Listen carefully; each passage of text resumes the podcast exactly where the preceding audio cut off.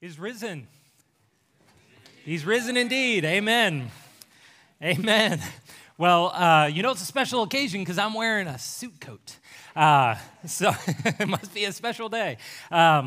So happy Easter. It's good to be with you. I just want to say from the get-go, if you're a guest joining us this morning, just know it's an honor that you've chosen to spend this morning with us, this occasion with us. I just from the get-go want to say, make something clear, which is we don't want anything from you. We want something for you. We want you to experience the life that is found in the resurrection of Jesus Christ. And I want all of us this morning, for the next half an hour or so, I just want us to marinate in the significance of the resurrection. What is it that God has given us in the resurrection of Jesus Christ? Because here's the thing, the resurrection changes everything.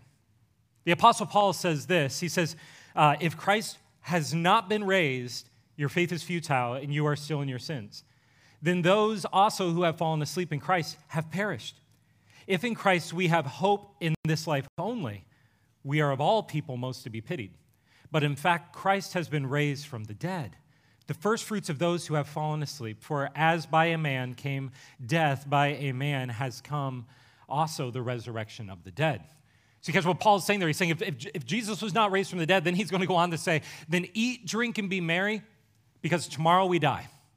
Just live it up. Easter is nothing more than gorge yourself on, chocolate dinosaurs and Easter bunnies and Peeps and whatnot, and that's as good as it gets. I think those things are amazing. Just it's even greater, right? And so that's as good as it gets. Eat, drink, and be merry, for tomorrow we die. But here's what Paul says and what Matthew tells us and what we're celebrating this morning, that Jesus, in fact, some 2,000 years ago, on a day in history, walked out of the grave, was resurrected to newness of life, and therefore we eat, drink, and are merry today because we were dead yesterday.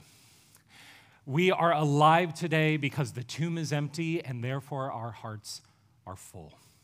And so what we're going to do is look at the significance of the resurrection. First, we are going to look at what the resurrection accomplishes.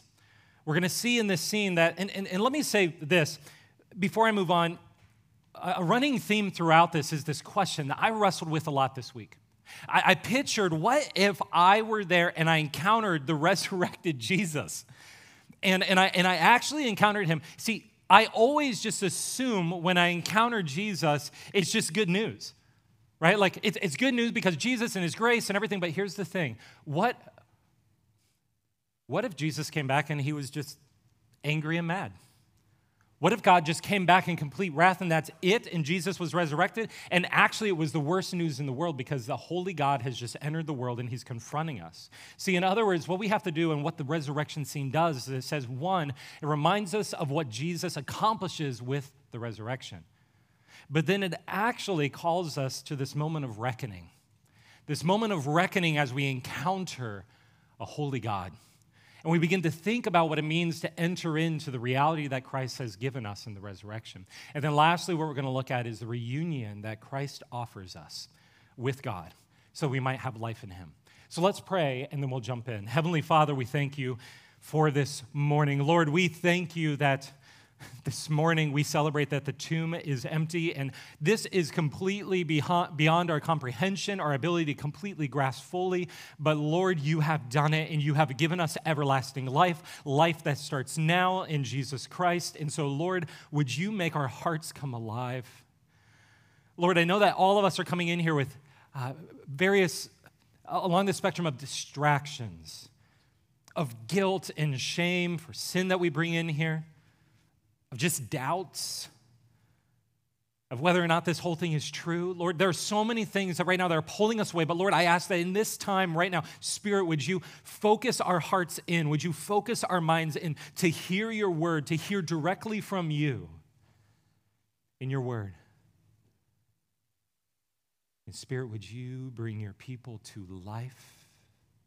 Would you help us to grasp the life that you've given us in Jesus? And would we be a people who run from this place singing and rejoicing because we are alive forevermore in relationship with a holy God who is also a God of love, who is true, who is good, and you've welcomed us back to yourself. Lord, I am not capable of that message. Only your word is. And so, Spirit, would you implant that word upon our hearts? Would you afflict the comfortable? Would you make the comfortable? Would you comfort the afflicted? Lord, wherever we are, would you do your work in us? In Jesus' name, amen. Well, recreation. We're jumping into Matthew's gospel. If you've been here at Anthem, you know we've been in John's gospel. Actually, we'll be working through John again starting next fall, and we'll actually, next Easter, be landing right at Easter at the resurrection scene. So we'll be in John next year, but we're jumping over to Matthew's gospel. So a little bit as we jump in. Matthew's gospel is uniquely, you could say, it has a unique focus because it's trying to address a distinctively Jewish audience. So Matthew will actually say things where he assumes that his audience gets the allusions, kind of the echoes from the Old Testament. And so there are a lot of themes and whatnot that are being brought to a head here. In fact, in all the resurrection scenes on the cross and the resurrection, Paul says that all the promises of God have found their yes and amen in Jesus Christ. And the place where all the promises of Scripture and all the themes of Scripture come to a head are really at the cross and at the resurrection. So there are a lot of little details here that when we read them, we can easily miss them. So I'm going to set that up with what's going on in this by starting with this question that Matthew has throughout his gospel. Because Matthew is going to answer something here in 28:1, and we could easily miss it unless we start back at the beginning of Matthew's gospel and we get a sense of where he's going with this gospel. So at the beginning of Matthew's gospel in chapter 1, verse 1, it starts with this. This is the book of the genealogy of Jesus Christ. Now, another way of translating that could actually be this is the book of the Genesis of Jesus. And then he goes on to this genealogy about the lineage of Jesus, and you might, if you've been around church around like Christmas time, you might have read it, and you're like, oh, there's another one of those genealogies in Scripture, right, where it's just like people die, and then you get to Jesus, and you're like, I don't know why that's there, right? That's interesting. Family tree time. And so why are there these genealogies throughout Scripture? Well, that allusion back to Genesis and saying that something's happening here with Jesus is actually forcing the reader to think back about how everything began in Scripture. See, in Genesis, God creates the world, and then at the end of the week of creation, God then steps back in Genesis 2:4, and it says, this is the genealogy of the heavens and the earth, the generations of the heavens and the earth. Now, why is that being said? It's being said because it was meant to be that in that perfect state, in the presence of God, with joy in his presence. No sin, no death. That it was meant to be that that's how it was forever. There are no generations dying. That in fact, it's supposed to be, this is just the generations of the heavens and the earth, and we're there with God, and we get to experience this forever and ever in God's presence. But here's the issue. Immediately in chapter 3, death enters the picture through sin. And then you get into chapter 4 where Cain kills Abel, and then you get into the end of chapter 4 where it's like you see just sin kind of permeating and corrupting all of creation, and it's starting to spread to like the arts and instrumentality, and it's just being used for all these evil purposes. And he's like they're bragging about killing people and whatnot, and so it's just the world is going in this direction where death is just pervading everything. And then we get to Genesis 5. And if you've ever done one of those like reading through the Bible in a year things, you may have gotten to Genesis 5 and you go, you kind of like hit a brick wall because it's just one long chapter that's a genealogy. So it's like Adam had a son, Adam lived for so many years, then he died, he had a son, he lived for so many years, he died, and this guy had a son, he died, and then he had another son, and he lived so many years, and then he died, and this guy had a son, and then on and on and on for a whole chapter. And after about 3 or 4 verses of it, you're like, why is this here, right? Well, here's what's happening. In the Hebrew, there is no way to do an exclamation point. There are no punctuation marks in the Hebrew alphabet. There are no emojis, right? There's no smiley faces. There's nothing like fire symbols, right? There's nothing in the Hebrew text that could emphasize what is going on here. So what they did was they would repeat things. And what's being repeated there and therefore emphasized? Death. Death. Death. Death. This world that God had created where there be life in his presence, now death has entered that world and it's lost. And so what can be done? And all of Scripture is essentially this big question, which is how do you get back to Genesis 1? How do you get back to Genesis 2? How do you get back to that state with God as it was intended to be? We're in the presence of God. And that question is echoing all throughout Scripture. And that's what Matthew picks up. At the beginning of his gospel, he's saying, now we have the generations, this genealogy of this Jesus, and something is starting with him. And it goes from generation, death, generation, death, generation, death. But then eventually this Jesus comes, and there's no death at the end of Jesus' generation. And it seems to be that what Matthew's saying from the beginning is that he is bringing something new. In fact, something new, yet at the same time, a return to something ancient that was lost. And the question throughout Matthew's gospel is, how will he do it? And then we come to Matthew chapter 28 and the resurrection scene. This is what it says. Now after the Sabbath, toward the dawn of the first day of the week, Mary Magdalene and the other Mary went to see the tomb. What's happening there, you could easily miss it. When it's referring here to the week, why is it on the first day of the week? When God is now coming onto the scene, why does he even mention it? Because he's saying that at the dawn, right when the sun is rising, throughout Scripture, it's God's mercies are made new every morning. How? This one, what he has done. And now the dawn has risen on a completely new week. God is recreating all things. It's a new beginning. He's saying, in this one right here, you are returning to that original life. He is the way.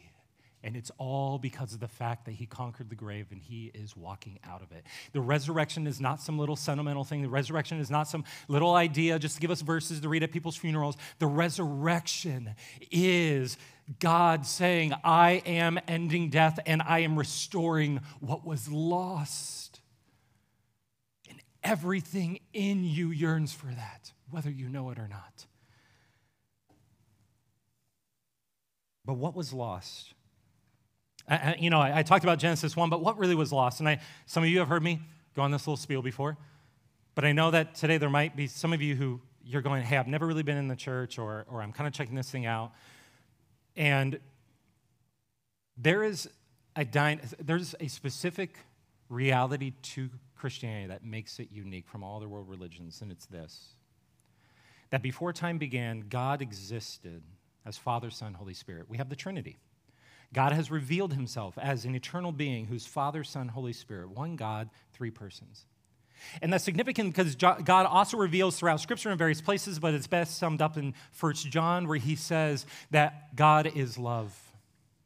In other words, where God, Father, Son, Holy Spirit from eternity past has been existing in this community with himself, and he's been constantly in the purest form of love. And his relationship with himself is this holy, loving, glorious, righteous, good, and beautiful, pure relationship with himself. It's full of delight. It's full of passion. And from eternity past, that's been the reality that God has. He's fully satisfied in himself. But for no fault in himself, and not because he needed to actualize himself or fulfill himself. It's just like a fountain overflowing. God decided at some point, I'm going to take this public. I'm going to create a world. And so he created, think of the cosmos like a blank canvas that God made. And then he created on the canvas this picture of what he is like. He is the creator. This is his creation. And as Psalm 19:1 says, the heavens declare the glory of God. All of creation is his handiwork. It's all there and crafted in a specific way that we would look around. And as Romans 1 says, we would see his divine nature and his divine being and power. And we perceive this and we would go, there is someone out there who is unbelievable beyond what I can fathom. And so you have things like the seasons and the sun rising. And perhaps it says something of that's how I am faithful. Where you're not, I am. Things like the stars when it's beyond, you can't even comprehend of how far away, right? When you hear about light years, I don't know if you guys know this. I was laying out in my backyard with my daughter. We're looking up at the stars. And I was actually that star, that light, what we're looking at might actually be at the moment when Jesus was born because it's 2,000 light years away. So actually we're looking back into history right now, right? And her 8-year-old brain just literally melted, right? It's hard to comprehend what God has created because he's saying, I am that vast, I am that powerful, I am that beautiful. All the flowers blooming around us right now in the spring. God is constantly with his creation saying, this is what I'm like. As one theologian called it, he said, God created a theater of glory. Glory is the word for holiness gone public. God is holy, like think of the sun. Glory is the rays of the sun. God decided in his holy being to go public with it, and that's glory. And we live in a theater of God's glory. And at the height of that creation, he created us. At the culmination of it, then he creates man, and he says, okay, I'm not done yet. What I'm actually going to do now is I'm going to make people who are made in my image, which means they have the unique capacity to relate to me, unlike the beasts of the field, to relate to me and know me and walk with me, and not only just walk with me and obey my rules and all this kind of stuff we made about religion. He's saying, I want them to walk with me and have the joy that I have, the love that I have in myself. I'm inviting them in so they would know it. And then I'm saying, be fruitful, multiply, fill the earth, subdue it, and have dominion. In other words, take the raw materials of creation, have fun, cultivate it for my glory, worship and delight and create cities, create architecture, just join in that creative endeavor. I've designed you for it. Have life with me. Let's go. It's just a feast. That's what was lost. That's the picture what Christianity gives us. That's what was created. That's what we were intended for. That's what was lost. Sin is not something cute.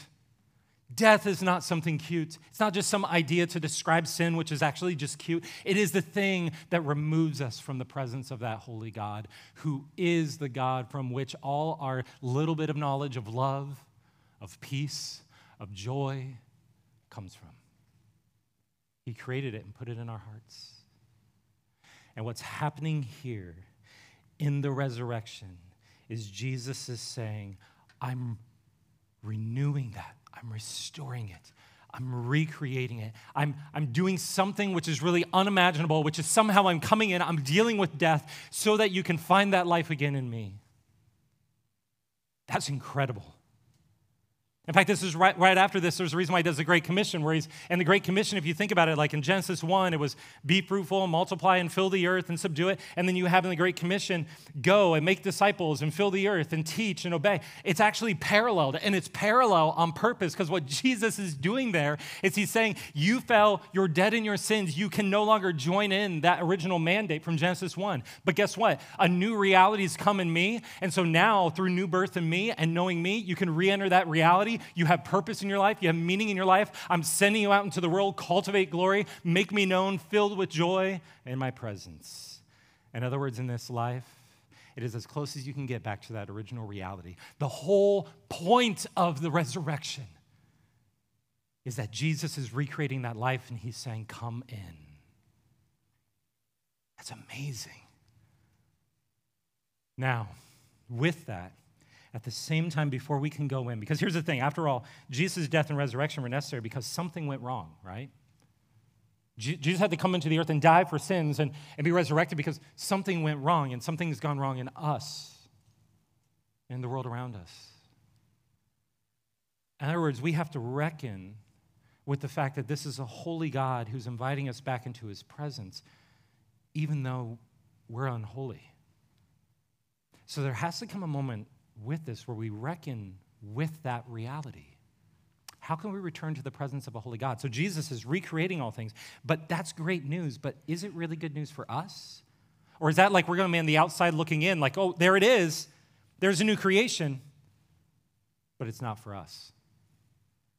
So what's that moment of reckoning? So second point, reckoning.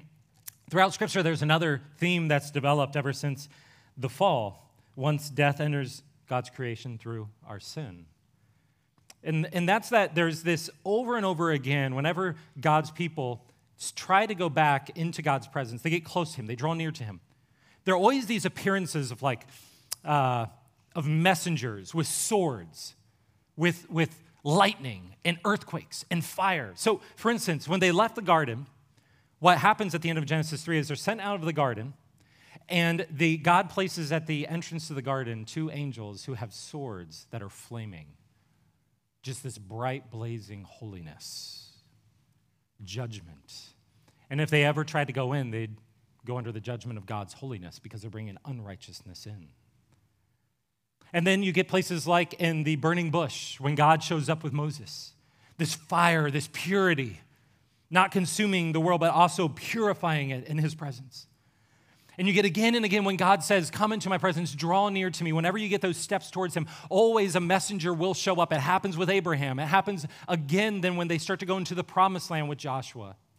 And again, you see the same thing. These messengers with the sword of judgment, with fire, with lightning, with earthquakes, all these things, they show up to say a holy God is who you are drawing near to. For instance, let me give you the Joshua scene. They're getting ready to enter into the promised land, and they're just kind of like, deep, deep, deep, deep, deep, milk and honey, right? And then they get to this right before they enter in Joshua 6. When Joshua was by Jericho, he lifted up his eyes and looked, and behold, a man was standing before him with his sword drawn in his hand. And Joshua went to him and said to him, are you for us or for our adversaries? Are you for us or against us? Right? Getting ready with his sword. And he said, no, but I am the commander of the army of the Lord.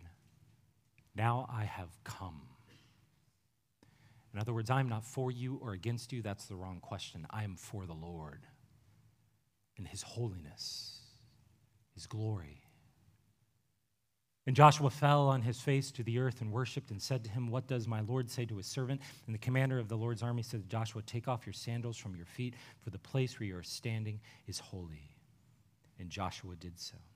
Over and over again, when God's people begin to draw near to God and they get near his holy presence, when like something new in redemptive history happens and they get closer, all of a sudden, fire, the sword, kind of a messenger will show up. And again, what it's saying is, God is a God who is holy. And when you hear of the resurrection, it's not just this willy-nilly thing where it's like, oh, great, it's just resurrection for everyone, so we'll just live how we want and we'll bring in all of our unrighteousness into the presence of God. No. That's a massive mistake. You've skipped a step there, a massive, important step, which God is saying, I want you to know life in me. I want you to know my holiness. I want you to know righteousness. I want you to know my glory. And I'm not going to settle for just allowing hell to enter my presence forever. Because guess what? Then that's hell. I want to give you heaven. I want to give you the garden. I want to give you life. And that means that we have a reckoning.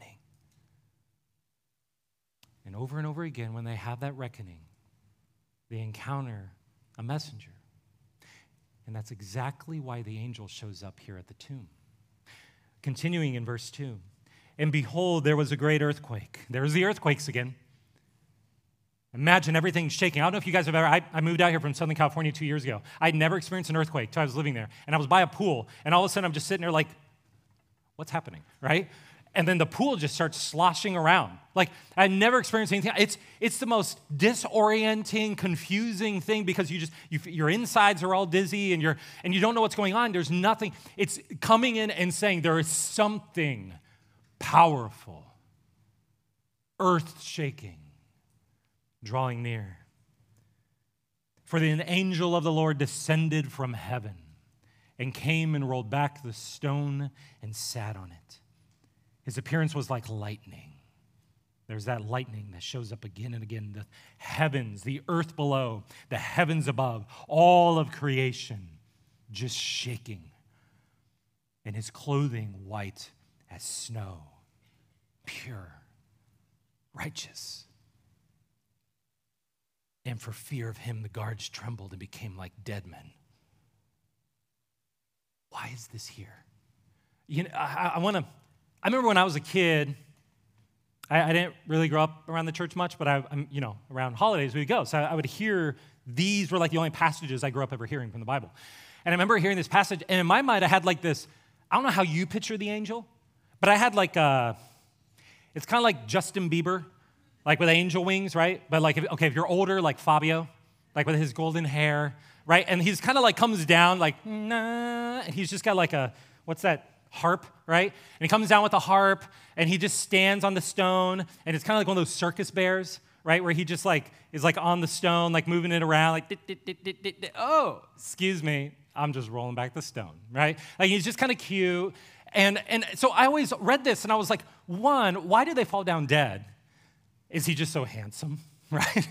Man just faints in his presence. Or is there something here that I'm missing? And here's the thing, throughout Scripture, angels actually are terrifying beasts. Angels are these heavenly beings that capture the awesomeness of God's holiness. So they tend to have like heads of beasts, and different parts of their body are different beasts, and they're large, and they just embody the presence of a God who is beyond our imagination, that even if we saw him, we would drop dead. And they give a little picture of that. And so what happens here is this angel comes embodying the holy presence of God, and he rolls away the stone. Why does he do this? Because what happens throughout Matthew's gospel, that, remember, he came down from heaven. Matthew's gospel is one of the few places in Scripture that refers to heaven a ton, the kingdom of God and heaven. It's a very specific phrase, and in fact, one of the first places where it shows up is at the beginning of Jesus' ministry. So this is the culmination of Jesus' ministry. At the beginning, it happens at Jesus' baptism. And listen to this, because it's going to set up what's going on here with the angel. It says, and when Jesus was baptized, immediately he went from the water, and behold, the heavens were opened to him.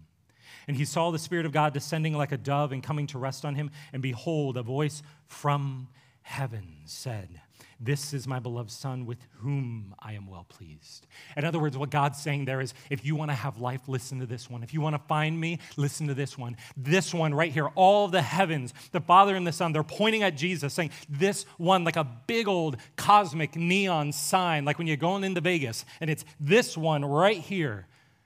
This is the one you want to look to. And what's happening here when the angel comes is he descends from heaven, and that question the whole time, how can we have life in him? How can we enter into that baptism? How will it happen? I mean, like, God, how will you actually secure this so it's not just some nice idea? And the angel descends from heaven, and he rolls back the stone, and he's saying the same thing, this one, through this event, through this reality, through this empty tomb, is how you find life. And he comes with glory. He comes with power. And what he says is this one here. You must, in order to find that new reality, in order to must reckon with a holy God. This is a messenger from the Lord's angel, messenger from a holy God, the Lord God Almighty, who was and is yet to come. Holy, holy, holy, I am. And this is his messenger embodying the reality that you must deal with this and come to this one. And it begins with looking into that tomb. See, in other words, what happens next is he says, he points them to the tomb. In verse 6, he tells them first to come see where he lay. And you can imagine the women who have come there, they walk into the tomb and they're looking around. You can imagine the smell that they have. They see the burial clothes folded there on the table. And of course, possibly, you could say, well, what they're doing there is he wants to prove to them that Jesus was resurrected. That's why he's doing it. But is there something more?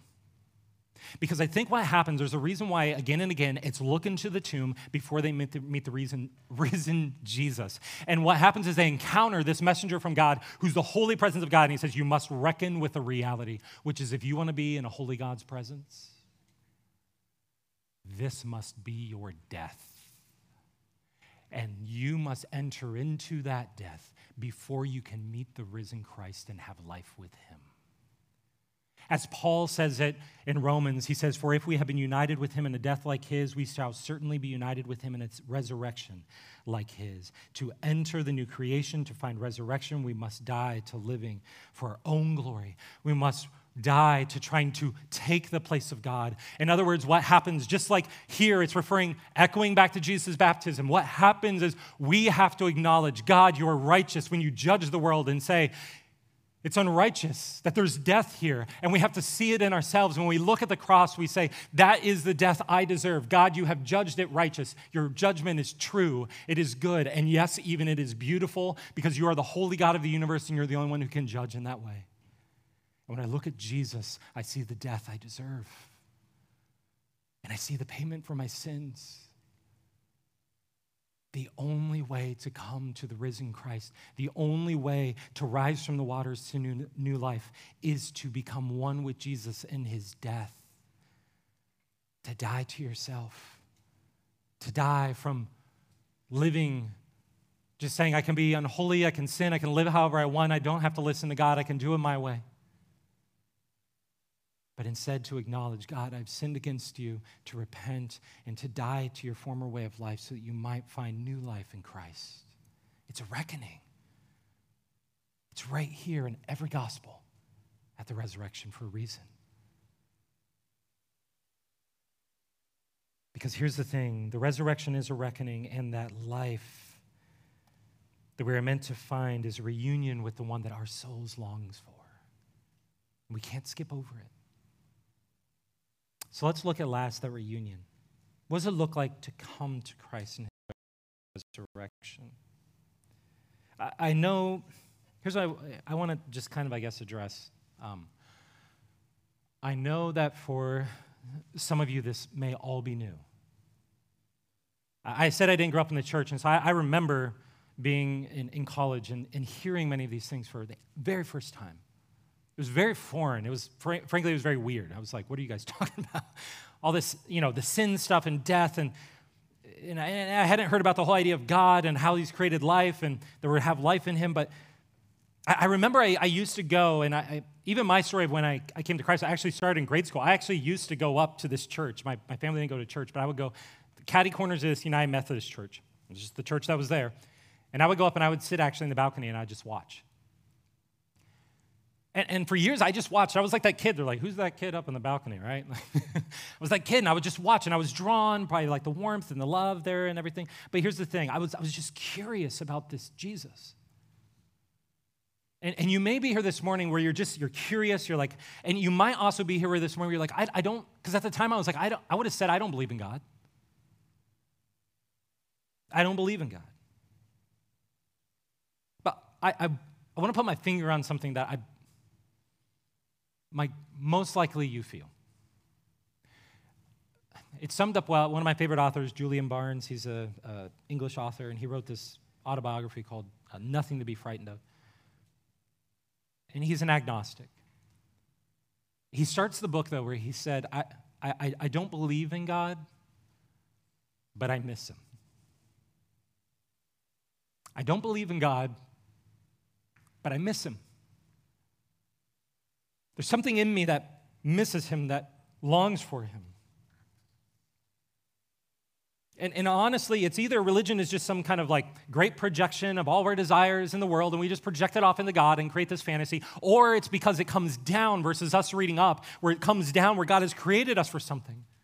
He's created us for himself. And there actually is this magnet in our soul that's just kind of constantly looking for the other end, and it's just pulling us there. And it's this, whatever you kind of call it, transcendence or looking for love or looking for meaning or whatever it is, but there's something in us that misses him. And here's the thing. I could give you all of the historical arguments for the resurrection. And they are overwhelming, honestly. You can Google it. There's tons of arguments out there and good books. And then people have the rejoiners, and then there's books on the answering the rejoiners, and there's tons of work that's done on that. But here's what I think, honestly, sometimes those are just smoke screens. Honestly, deep down, I think the thing that causes you to doubt and makes you think that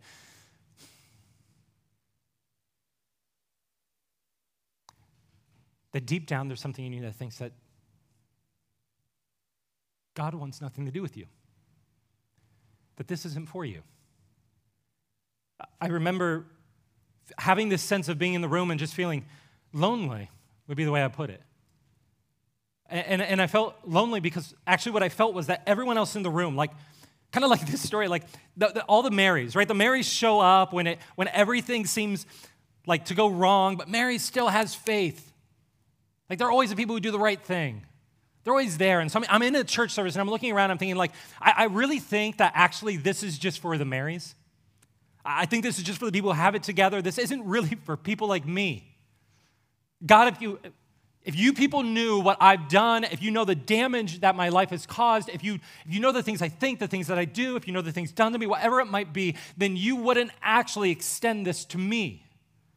And it seems more impossible for God to actually want and draw someone like me to himself, if he's even up there, than it seems possible for God to have walked out of the grave. It seems like resurrection, I could see God doing that, but there's no way he would ever actually want me. And I know I said, people, you might be in a place where you're like, I confess that I'm a Christian and I'm following Jesus, but yes, that's exactly what I feel. And the resurrection is Jesus coming to us and saying, no, I want you to hear that God who is love, who created the world as an expression of his love, of his delight, now when the world falls, he's sending me into the world, the very heart of the Father, the very beloved Son, as an expression of saying, for God so loved the world that he sent his Son into the world. For us, and that love, it's what I mean by love. Like, why we miss God, we desire to experience the love of God. We have the sense that he would not want anything to do with us. And there's it's called the Bedouin song. Here's what I mean by love. I love thee with a love that shall not die, till the sun grows cold and the stars grow old. That sense that, God, would you love me with a love that does not die? I found loves and they die off, they fade away, they whittle away. A love that will extend beyond the creation, this love that will hold me, the love that says no matter what's going on in life and whatever the future may hold, there are arms that you know will hold you. You don't know what the future holds, but you know the one who holds you, and you know that he holds you in his love and his affection. And that those arms that hold you are the arms of justice and the arms of grace, having dealt with actually who I am and what I've done, and yet he still pulls me close. And you're wondering, how could a God ever? That's what I know I desire, and I'm trying to find it, but there's no way the God of the universe would ever give that to me. And if there is a God, then I know that's where I'm supposed to find it. What if I told you that actually is nearly literally exactly what Jesus did to save you, to offer you this life, I should say. See, in all the crucifixion accounts, what happens is that immediately when Jesus goes to the cross, the sky grows dark. You ever caught that when you're reading about the crucifixion? The sky grows dark. It grows dim, middle of the day. And then there's these earthquakes, and things start happening and shaking around. And what it is again, it's this manifestation of a holy God who's doing something. And what's happening at this moment is the God who is love is now pouring out his wrath because his Son has taken on our sin. And what happens is the God who created this world out of love, he then pours out his wrath, and it's almost as if creation is manifesting this reality that, in other words, God has put it all on the line in order to save. And it almost just completely comes apart. But what he says and what Jesus says to us, because listen, here's another thing. Why did the angel, he came to the tomb and there was one thing he didn't have. First time it didn't have it, a sword. He's at the tomb, and he rolls it back. Why did he not have a sword? Why did he not meet them with that sword of righteousness and justice? Because Jesus, the Son of God, had undergone the sword, and now the tomb is open, and he says, come. It doesn't matter the depth of your sin. It doesn't matter the destruction that you've reaped, the breadth and width of it. It doesn't matter the height of your pride. It doesn't matter. The cross of Jesus Christ is higher. It's deeper. It's wider.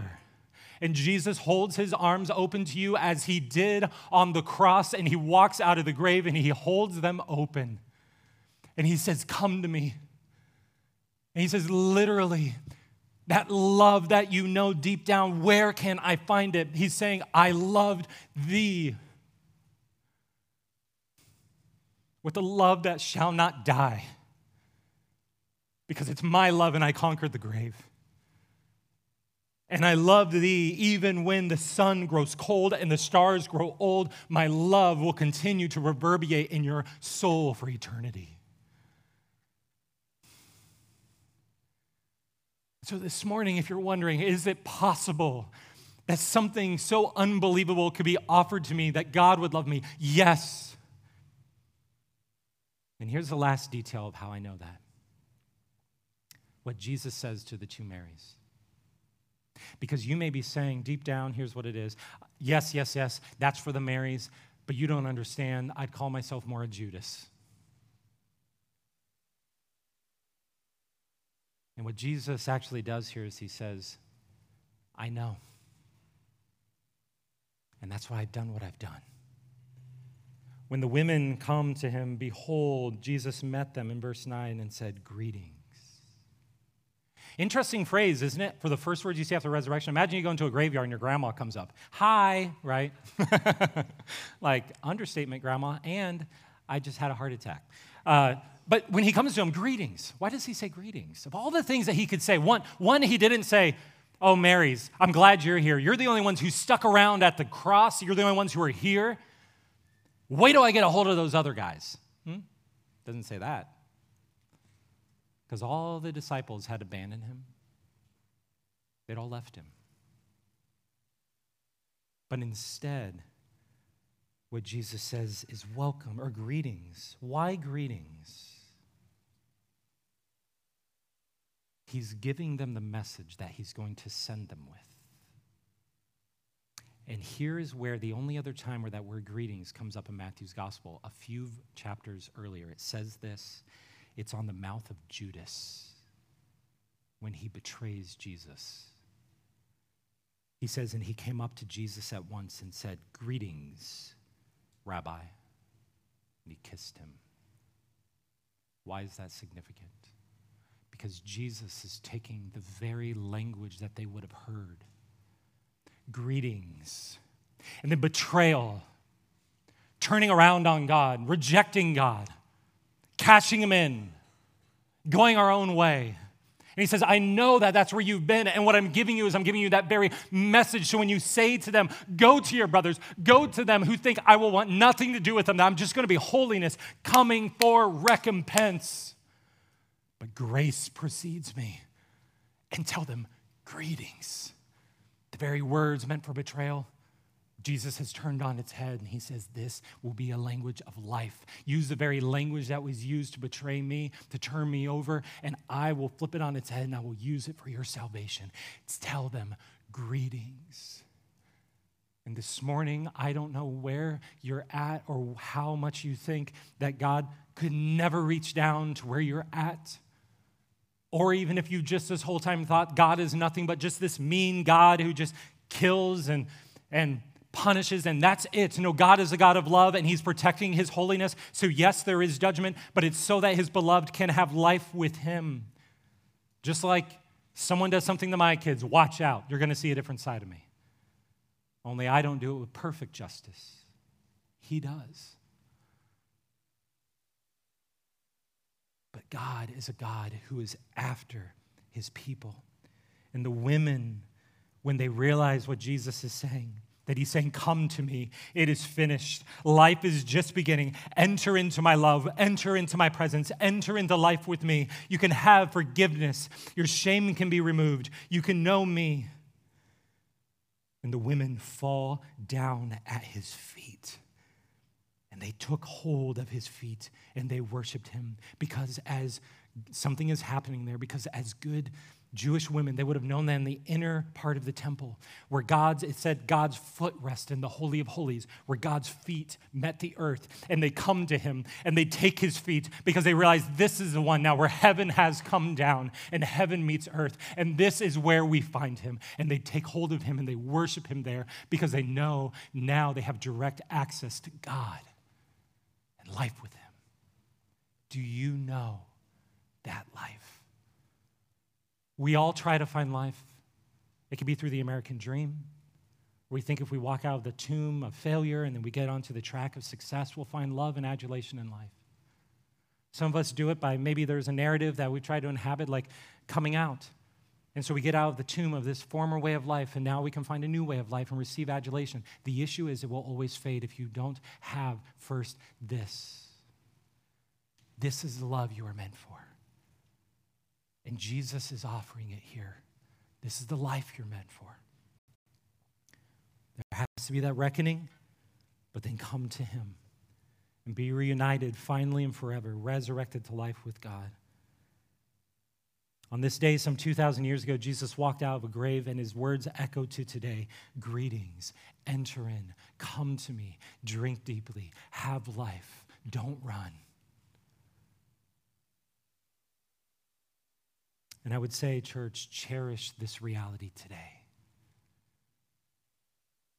Because while the world eats and drinks again, because tomorrow they die, we eat and drink and are merry and are filled with joy. For yesterday we were dead, but today the tomb is empty and our hearts are full. Let's pray. Heavenly Father, we thank you. Lord, we thank you for the life that you've given us in Jesus. Lord, apart from you revealing this in Jesus, when you revealing who you are, Lord, we would just be left to try to find life, and we'd be languishing in this life, just making a worse and worse hell of it. But Lord, you call us to yourself and make yourself known in Christ. You say, this is the way of life. Come to me. As Jesus says, drink deeply from me. And so, Spirit, right now, all around this room, wherever we are in a place where whether we've confessed Christ, we've walked that aisle, we've prayed that prayer, we've come to you, we've made a decision, we call ourselves Christians, but yet deep down we doubt, we come to the grave and we doubt that you, Jesus, really want anything to do with us. And I don't know if that's something that is because of something in the past, because you had an earthly father that deeply hurt you, whatever it is, but Lord, Spirit, would you call to life throughout the gospel accounts, like in John, when you call them to life, you call Lazarus to life by name. Would you call by name now? Would you call John and Sam and Debbie? Would you call them to life? Would they hear their name? And when they walk out of the tomb and walk into everlasting life with you, God, you are sufficient for this. Remove whatever it is that holds us back from receiving your love in Jesus Christ, of turning away from death. Meet us with your grace. Greet us. I ask this in Jesus' name. Amen.